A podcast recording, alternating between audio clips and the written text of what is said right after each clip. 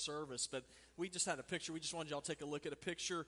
Uh, so a- Amy and I, we were on the Big Roundtop Elementary School Television Station, and so we were able, because of you, uh, to present them with a, a check for their teachers. So we just want to show y'all a picture, let you know, let y'all know that actually happened. And so y'all did a great job. So thank y'all uh, so much for doing that, letting uh, letting us minister in the community like that. Um, I, the last song we just sang, that was that was a, a, a per, it's a perfect song for what we're going to be talking about today. So today we are continuing our series through the month of February, which is twenty twenty, Walking in Light of Love. And of course, typically when people think about February, other than my birthday, uh, the next thing on the agenda is probably, you know, Valentine's Day. And so we thought for the month of February, it'd be great for us to just simply take a look and see how it is that God loves people. Because when God loves people, God changes people, and he, and he makes everything different. And anytime you see somebody demonstrating the love of God, it will be something that will get your attention. I think a great example of this is, and it's probably the one of the greatest examples of love and forgiveness that, that I've ever seen, is in twenty fifteen. It was after the uh, Emanuel A M E church shootings. And they interviewed some of the family members who had lost relatives during that shooting. And I remember uh, I, I wrote down uh, some of the interviews that they had. One of them was a young man named Chris, Single, Chris Singleton back in twenty fifteen. He was a baseball player for Charleston Southern. His mom was shot and killed that night. And here's what he said. He said, "We already forgive him for what he's done. There's nothing but love from our side of the family." At a shoot, at the shooter's bond hearing, Beth Middleton, whose sister was killed, she said this. She said, "My sister taught me that we are family that love built. We have no room for hating, so we have to forgive." Another victim's relative, Anthony Thompson, said, "I forgive you. My family forgives you." Alana Simmons, whose grandfather was killed, said, "Although my grandfather and the other victims died at the hands of hate," she said, "this is proof. Everyone's pleas for your soul is proof they lived in love, and their legacies will live in love, so hate won't win." Now, that was such a mind-blowing testimony from those people. I mean, it made national news. You might remember Charlie Rose. I mean, he was on P B S, and, you know, "I really don't go to church." He said, "But after listening to that," he said, "this Sunday, I can tell you where I'm going to be. I'm going to be in church." And it was because of love. And and I, and I look at, at what happened there. It's like, you know, what made that situation so different than what we so typically see, which is anger and bitterness, and we would say in a lot of instances, justifiably so. But the difference is one key ingredient. It's just love. And and it's not just, you know, it's not love from us. Like, human love can't do that. Only God's love does that. Because those are people who had been touched by the love of God. And while one man wanted to create an environment of hate, hate did not win, love won. And then that's what the Bible says, actually. In Romans twelve twenty-one, it says, "Do not be overcome by evil, but overcome evil with good." And so there's no doubt that love is powerful, but it's sort of, you know, this kind of love is something that's hard for us to get our hands around, because it's a real foreign concept to us, to love like that. But what we're going to see today is we're going to look in a passage of Scripture that, if you grew up in church, it's probably one of the very first Bible verses you ever learned. It's John three sixteen. And in John three sixteen, today we're just going to look at it, and we're going to see from that verse how God loves.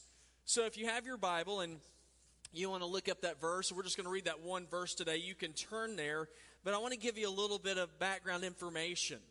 Uh, at the beginning of chapter three, uh, there was a man named Nicodemus who was a religious leader of the day. He was a Pharisee, and he and he noticed that there was something very different about Jesus. He recognized it. In, in John three two, it says, he came to Jesus at night and said, "Rabbi, we know that you are a teacher who has come from God, for no one could perform the miraculous signs you were doing if God were not with him." And Nicodemus wanted more from God. And, and so it's in these verses that Jesus shared with him the love that he has for people, and how, and how God actually loves people. And so that's sort of the question for us today that, that this verse is going to answer, is, well, how does God love? Now, how does he love people like us? Well, when I look in verse sixteen, one of the first things I see is the way that God loves is God loves without prejudice. And then that's what I noticed in verse sixteen. It says, "For God so loved the world that he gave his only begotten Son, so that whoever believes in him will not perish, but have everlasting life." Now, I know for a lot of people, when we think of, of God loving us, there's a couple of different ways you can take that. I think there are some people who look at that and they say, I'll be honest with you, I do not know how God could love somebody, you know, like me. Uh, because whenever I look at myself, you know, I'm I, nobody knows me better than me. You know, I, I know the stuff that goes through my mind. I know some of the things that that that kind of creep into my mind, and I think, well, this is how I would like to respond in that situation. And I think if those thoughts ever got out into public, the public realm, like, man, th- there is no way God would ever choose for me to be on his team. Uh, there is no way that I could be in God's family. So that's one view. Or don't understand it. How could God love me? Then there's another side of it where people think, or some of us think, how could God not love me? I mean, I just sort of look at myself, and you know, I, I, I look at where we are. I have a, I have a real affinity for the, for the South. And so, you know, I look at the South, and I was like, well, it's obvious that God has blessed us more than any other group of people in the entire world, right? I mean, it's the South. I mean, the South, we have great weather, except for summer. You know, we uh, we do everything right. Uh, we have more churches than anybody. We know how to make sweet tea. You know, people who don't make sweet tea and you don't drink it, there's something wrong with you. And so I just look at all this, and how could God not love people like us? But then when you start kind of just scratching a little bit below the surface, you, you start to discover some things. And that is that, that we are just as sinful and messed up as everybody else in the world. I mean, we, we struggle and we have problems with violence just like everybody else does. We struggle and we have problems in our marriages just like everybody else does. And, and you go through the list and you begin to understand that what the Bible has to say is absolutely accurate, and that is in, like Romans three ten, where it says, there is no one righteous, no, not even one. And that was the point that Jesus was making to Nicodemus. Nicodemus was a Pharisee, and he was wanting to know how to have life in God. And Jesus basically began to share with him this passage of Scripture that we're going to read in a, in a minute again. But, but what was going on is that Nicodemus, from his viewpoint, he had a very Pharisaical view of things. You know, if you're going to be right with God, there are certain things that you do. There's a, an order that you follow. I mean, it was such a, a strict order that you followed that it was, it was relegated to a very small group of people who could really be loved by God. As a matter of fact, the only people that could really be loved by God were Jewish people. And if you're a person who was not Jewish, the way that you got in into the love of God is that you actually had to become Jewish yourself. And then we get to John three sixteen, and Jesus just sort of throws everything off of, off kilter. And Jesus says, "For God so loved the world." Now, now, now what does world mean? Well, if you translate that word world, it means mankind. It means all people. So, so what our text is telling us is real simple. God loves all people. And just in case you're curious, that includes you. Okay, it does, it does not mean that, that God only loves, you know, white people, that God only loves black people, that God only loves rich people, that God only loves poor people. Our Scripture tells us that God loves all people, all the people in the world. And the word love is the word agape in our Scripture. And this kind of love is determined by the character of the one who is doing the loving. Now, if you look in John three sixteen, who is the one that is doing the loving in John three sixteen? It's a, yeah, that's right. It's God. It's the second word. For God so loved the world. God is the one who is doing the loving. And God loves us not because of what we've done, not because of who we are. God chooses to love us in spite of who we are. I mean, just look into Scripture, Romans five eight. God demonstrates his own love towards us in this, in that while we were yet, it says, sinners, that Christ died for us. Now, that's hard, that's hard for me to understand. That, that somebody would love me even though I don't deserve it. And you know, whenever I love people, it is easier for me to love people when they give me a reason to love them. And I, I think this is hard for me to understand because so much of the love that I give and receive, it is very much conditional. Now, we try to make it unconditional. Uh, I remember a, a couple of years ago, McDonald's came out with a pretty catchy little slogan about uh, about about love. It was called Choose Lovin'. Y'all remember that one? Maybe you might not be McDonald's eaters, but they had uh, Choose Lovin' was their big campaign. So here's the deal. Uh, the way that they did the campaign, they said, now, uh, in order for you to, to do these acts of kindness, they were trying to inspire love. They said, you can pay for your meal with acts of kindness. I'm kind of liking that, you know, because I'm thinking this will be good for my, my wallet. And so they, they did this this little campaign. If you came in, they would you could call your mother. There are people who paid for their meal by calling their moms and saying, Mom, I love you. Do I get my cheeseburger now? And so you'd get food for it. And so they did this for a while, but they it was a limited campaign. It went from February second to February fourteenth. Now, the reason why they limited the campaign is because they are, they, they're a for-profit company. You know, it's not like they could say, man, we really made a killing this week. We had thirty-seven thousand calls where people told their mom, we love you. That does not pay the bills. And so I understand that kind of loving, right? I mean, it's conditional. It has a limit on it. And then I kind of translate that over to the kind of love that God has for people. Because I think, well, surely God can't love everybody all the time. I mean, there's going to be, because I'm, I mean, to be honest with you, there are times I'm pretty jaded. I'm like, if I love people like that, they're going to take advantage of me. You know, now there's only so much love that God can give like that. But then I look in Scripture, and it messes everything up. And it says, for God so loved the world. It says God loves all people. Second Peter three nine, the Lord does not delay his promise, as some understand delay, but he's patient with you, not wanting anyone to perish. It says, but all to come to repentance. God has a desire for all people to be loved. Now, does God have the bank account to love everybody? Well, Jeremiah thirty-one three says that he does. It says, I have loved you with an everlasting love. Therefore, I have continued to extend faithful love to you. Oh, that's good news. Now, think about that. God, he loves you. Now, now how does he love you? He loves you without prejudice. How, how does, how does God love you? Well, the next thing we're going to see is that he loves you completely. And if you look back in verse number sixteen again, it says, for God so loved the world. It says that he gave his one and only son. So how much does God love us? We're told that he loves us so much that he was willing to give. One of the greatest motivators in giving is love. I mean, I, that, giving is not something that is really natural. It's not a part of human nature to be a giving person. You know, I've said this a million times before. One of the first words that your children learn is mine. It is not sharing. You know, they want to take it all for themselves. I'm the same way.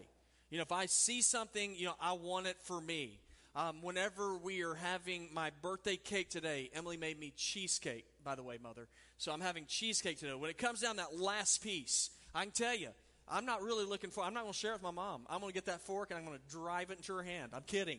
But I want it for me. That is my, that is my natural instinct. Unless I love somebody. And when I love somebody, I'm willing to give. And that's true for you. Now, because I'm a guy, so guys, in, in your instance, if you're married, you remember what, what you remember some of the stuff that you're will, you're willing to give your wife because you love her. I think of a couple of things. Uh, I think that you know, with with my wife Emily, there were times when I sat down at night, we'd watch a show, and I would I would see that Braveheart was on, but because I loved Emily, I watched Downton Abbey. Now, that only happens because of love, right? Um, I, there's a lot of other things I've seen men do. I've seen men who have, you know, they, they love, they want to go out with their friends. They want to go fishing or hunting, but instead they choose to go to the mall with their spouse because they love them. Emily wants me to go because I love her to go with my friends and not be with her. But, you know, there's just some things that we are willing to do because we love. Now, now I look into Scripture and I see that, that God loves you so much that he gave. And that word gave is an interesting word. The word gave there, it means to pay wages. You say, no, no, why is it talking about paying wages whenever we're talking about God loving us? Well, it, if one of the first, whenever I think of the word wage in the Bible, I think of Romans six twenty-three. It says, for the wages of sin is death.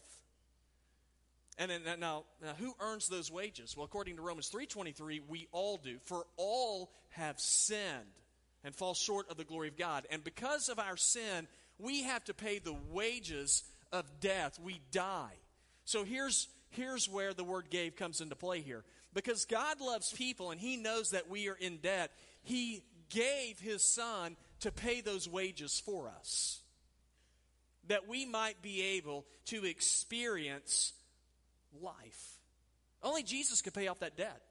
First John four ten says, love consists in this, not that we loved God, but that he loved us and sent his son to be the propitiation for our sins. Now, if you, again, if you, if you grew up in the church, you probably, you probably heard that word propitiation before. And now, now, what does that mean?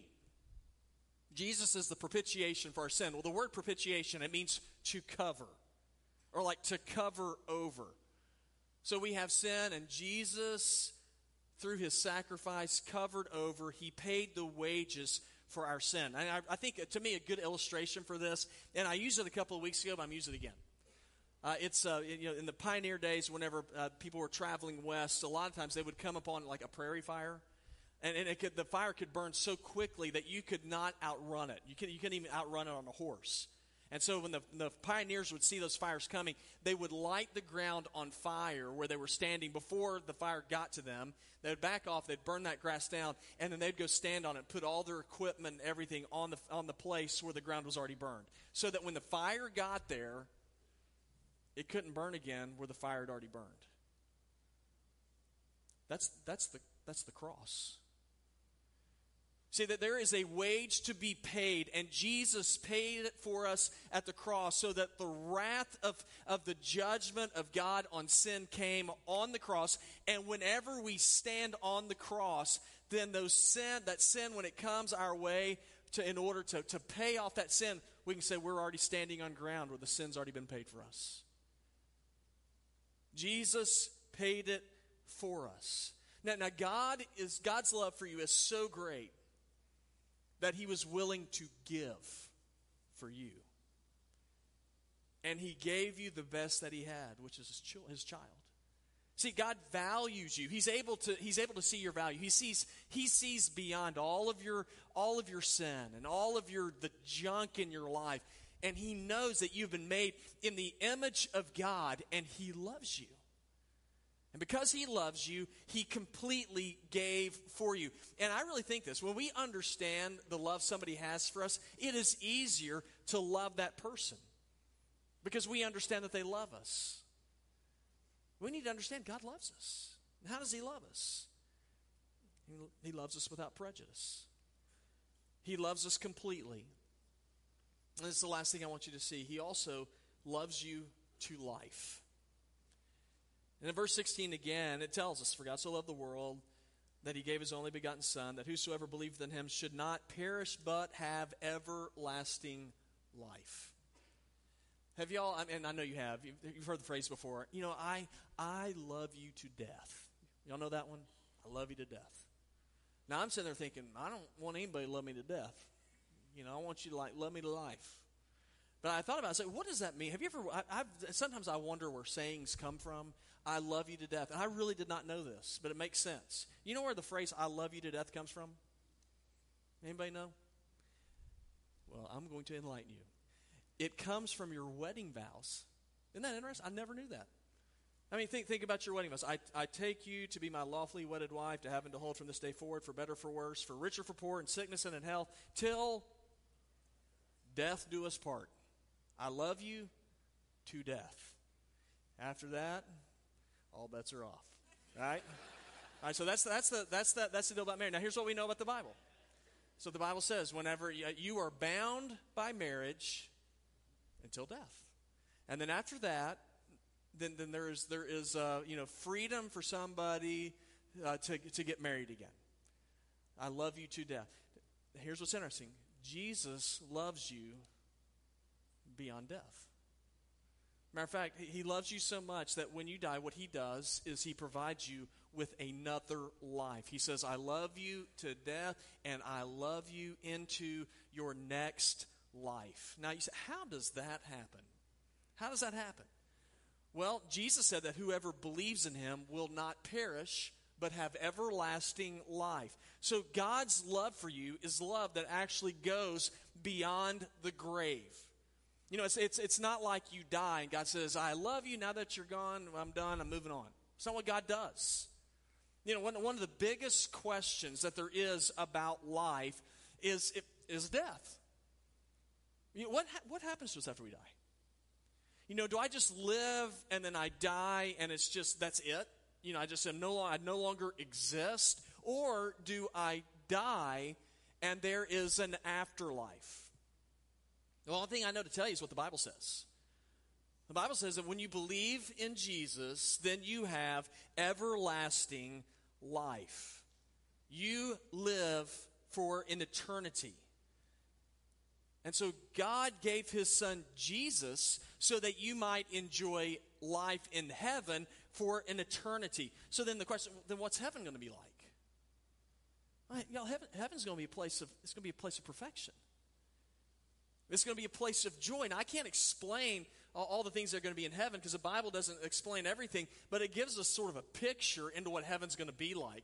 In Revelation twenty-one, verses three and four, it says, Then I heard a loud voice from the throne, Look, God's dwelling is with humanity, and he will live with them, and they'll be his people, and God himself will be with them and be their God. And here's what heaven's going to be like. He'll wipe away every tear from their eyes. Death will no longer exist. Grief, crying, and pain will exist no longer because the previous things have passed away. How's that sound to y'all? that, that, sound, that sounds good. That sounds encouraging. But, but, but here's the question. How do I get that? Well, John three sixteen answers. For whosoever believes. Now, what does it mean to believe? You know, we believe in a lot of stuff. You know, I know people say, "Hey, I believe that I believe that smoking ten packs of cigarettes a day, that's not good for you. I believe that exercising is good for my body." It's a lot of things we believe, but but when does that belief, when does it really take root in your life? When you when you practice it. When you put it into practice, when you do them. The word believe in our text, it means to have confidence in. In other words, to lean your full weight upon it. I, I remember reading a story about some guys uh, who, who worked on telephone poles. And, and so for them to get up the telephone pole, sometimes what they had to do is they, they have to put this belt around the pole, and they wear these shoes with spikes on them.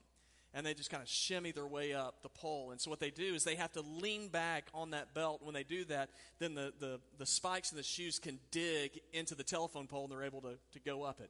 They said, now, when somebody's new, you can always tell. Because they'll, they'll get those uh, shoes on, and they'll lean back on the belt. But when they get a little bit higher, it starts. It gets a little nerve-wracking. And so and it's not natural to lean back the higher you go. You want to grab onto that pole. So they'll kind of lean forward, and when they do that, they start sliding down, they'll grab onto the pole, and they said they just get a handful of splinters. They said, and it doesn't take them long to learn, don't do that. And so what they learn to do is they learn, if we're going to get where we want to go, we lean back on the belt and go up the pole. You know, if, we, if we're going to get where we want to go with Jesus, which is forgiveness, which is having eternal life, we lean back on him and trust him to hold us, and then we are able to arrive where we want to go. And so that's a big question, I think, for all of us. Do, do you know this, first of all? Do you know, do you know God loves you? You may say, yeah, I know that. Have you trusted in it? Have you leaned your weight back on it, believing that he loves you? Because the Bible says in John three sixteen, it says if you do that, you place your belief in him and you lean back on him. The very last part of John three sixteen is you shall have eternal life. Now, how is that possible? Because he's the one who purchased it for you. And he's the only one who ever lived a perfect life, who has the ability to pay off our debt of sin, to pay the wages for our sin. It's a gift to us. We're just called to receive it. You know, First John one twelve says, "But to all who did receive him, he gave them the right to be called the children of God, to those who believe in his name." So as we as we close this part of our series, I want you to know something. And a lot of you already know it, but just think about it. God loves you. You. Not the person next to you. I'm just talking to you. God loves you. How does he love me? He loves you without prejudice. He loves you completely. And he loves you to life. Now the question is, are, are you ready to have are you ready to have life? Are, are you willing to lean back and say, I am trusting and believing in God's love for me, so much so that I will I will entrust my complete life into his hands, and I will follow him.